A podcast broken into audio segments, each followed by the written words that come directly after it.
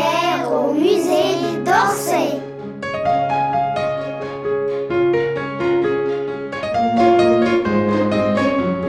Lorsque ma petite sœur Blanche est née, une histoire inspirée du berceau de Berthe Morisot.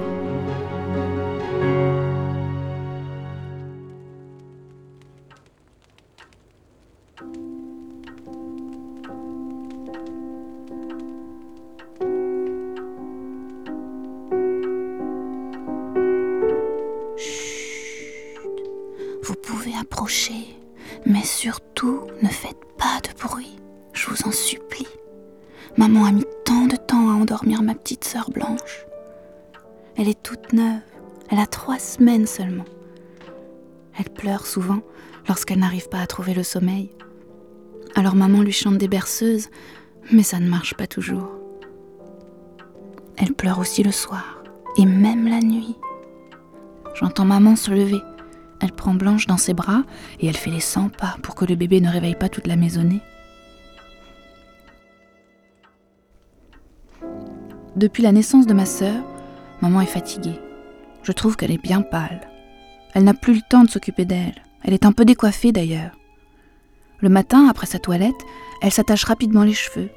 De petites mèches folles lui tombent sur le front et sur la nuque, mais elle est jolie malgré tout. Elle noue un ruban de velours noir autour de son cou. Elle est parfois si lasse que je lui propose de m'occuper de Blanche pour qu'elle puisse se reposer un peu, et c'est moi qui berce ma sœur, tout doucement, en fredonnant de petites chansons farfelues que j'invente au fur et à mesure. Mais je ne crois pas qu'elle comprenne quoi que ce soit. Maintenant, je la trouve belle comme une perle. Elle a un teint de nacre. Mais pour vous parler franchement, lorsque je l'ai vue la première fois, je l'ai trouvée assez vilaine. Elle était rouge et toute fripée, avec un gros nez. Elle ressemblait à un petit rosebif. Mais aujourd'hui, c'est une vraie beauté, une princesse. Et moi, j'imagine que je suis une fée qui se penche sur son berceau pour lui donner toutes les qualités que je n'ai pas moi-même.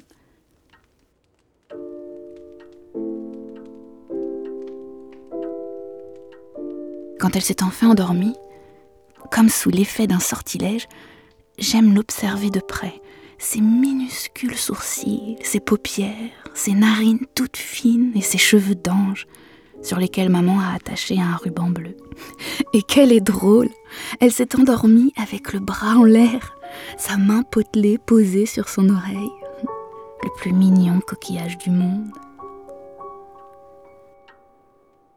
Maman l'observe aussi. Elle ne sourit pas, mais elle est contente de voir que Blanche dort enfin, d'un bon sommeil. Elle reste là, tout près d'elle, comme une sentinelle.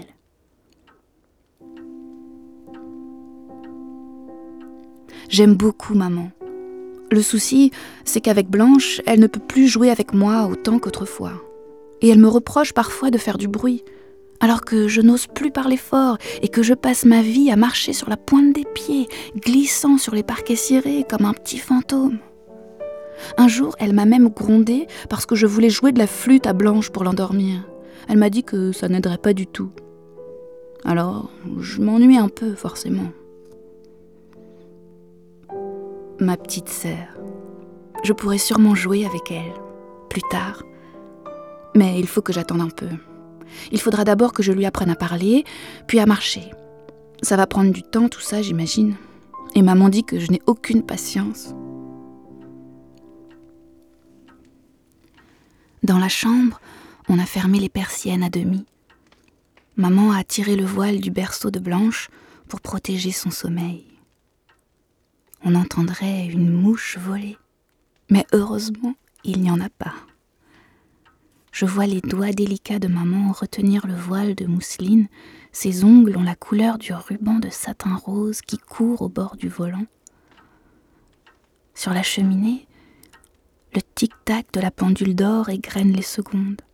Et pourtant, le temps paraît s'être arrêté.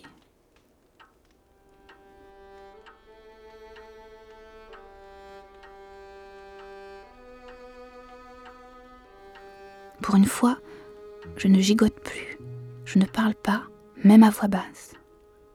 j'entendrais presque le souffle de maman, et plus infime encore, celui de ma sœur. Toutes les trois, nous respirons à l'unisson, dans le silence.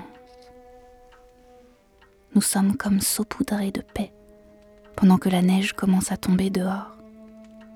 Il fait un froid glacial dans Paris, c'est l'hiver. Un bon feu flambe dans la cheminée et on l'entend pétiller en sourdine. Ma petite sœur est née le vingt-trois décembre. Je ne sais pas si c'est une bonne idée d'être venue au monde si près de Noël. Je veux dire, pour les cadeaux. Mais à son âge, les cadeaux, on s'en fiche complètement. Comme je ne veux pas m'agiter, je laisse mes idées gambader dans ma tête, sans me lasser du spectacle merveilleux que j'ai sous les yeux. En me laissant flotter dans mes pensées, j'ai eu un instant l'impression que ma sœur voguait sur le dos d'un cygne, lovée dans ses duvets sur des eaux calmes d'un lac. C'est un de mes souvenirs de la belle saison, lorsque nous avions fait de la barque au bois de Boulogne avec maman et tante Berthe qui dessinaient des cygnes avec une immense élégance. J'avais l'impression de les voir glisser sur le papier. Ma tante Berthe est un peu magicienne. Et pourtant, à un moment, elle n'avait pas l'air du tout contente de son dessin. Et vous savez ce qu'elle a fait ? Elle l'a jeté dans le lac. J'étais consternée. J'ai vu ce joli dessin flotter sur l'eau avant de s'y enfoncer.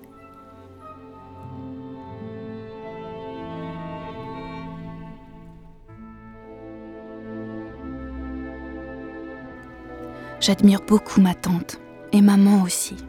Elles peignaient autrefois ensemble, mais depuis que maman s'est mariée, elle a arrêté. Ma tante, elle, a continué.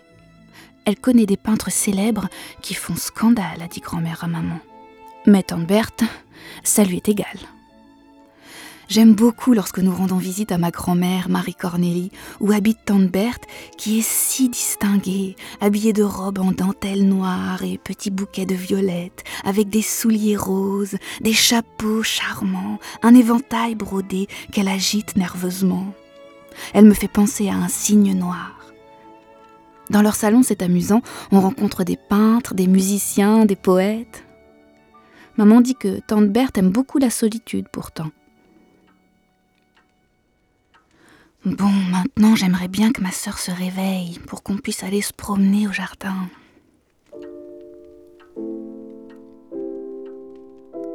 Je regarde par la fenêtre, il a arrêté de neiger. Mais maman me prévient que de toute manière, elle ne sortira pas avec Blanche, qu'on n'emmène pas un petit bébé se promener sous les flocons. Je me sens un peu sotte. Mais j'aimerais tant aller faire des boules de neige au parc. J'imagine les cygnes blancs, les cygnes noirs, sous la neige, au bois de Boulogne. Mais peut-être sont-ils partis dans les pays lointains, où il fait toujours chaud. Comme le temps passe lentement. Et pourtant, à l'instant même où je vous parle, Blanche est peut-être en train de grandir. Ses cheveux poussent. Ses ongles microscopiques, ses os et tout le reste. Elle est comme une nymphe dans son cocon de soie. Elle se transforme. Elle devient une petite personne. Elle ne se métamorphosera pas en papillon, bien sûr, mais en fillette. Nous pourrons alors entreprendre mille jeux ensemble. Monter aux arbres, cueillir des cerises, dessiner des bateaux, se cacher dans les roses trémières. Elle n'en aura jamais assez. Je suis sûre qu'elle m'admirera beaucoup. Nous pourrons justement aller à la chasse aux papillons. Les beaux papillons blancs, les papillons d'argent qui folâtrent sur les boutons d'or.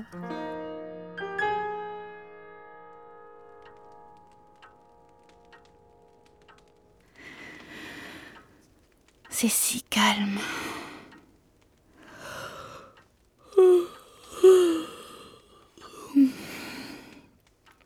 Je crois que je suis en train de m'endormir moi aussi.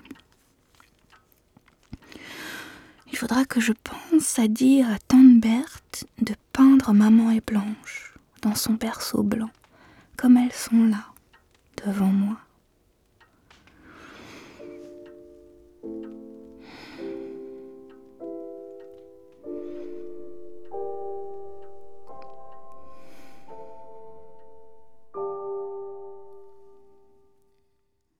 lorsque ma petite sœur Blanche est née. Texte de Béatrice Fontanel, interprété par Véronique Lechat.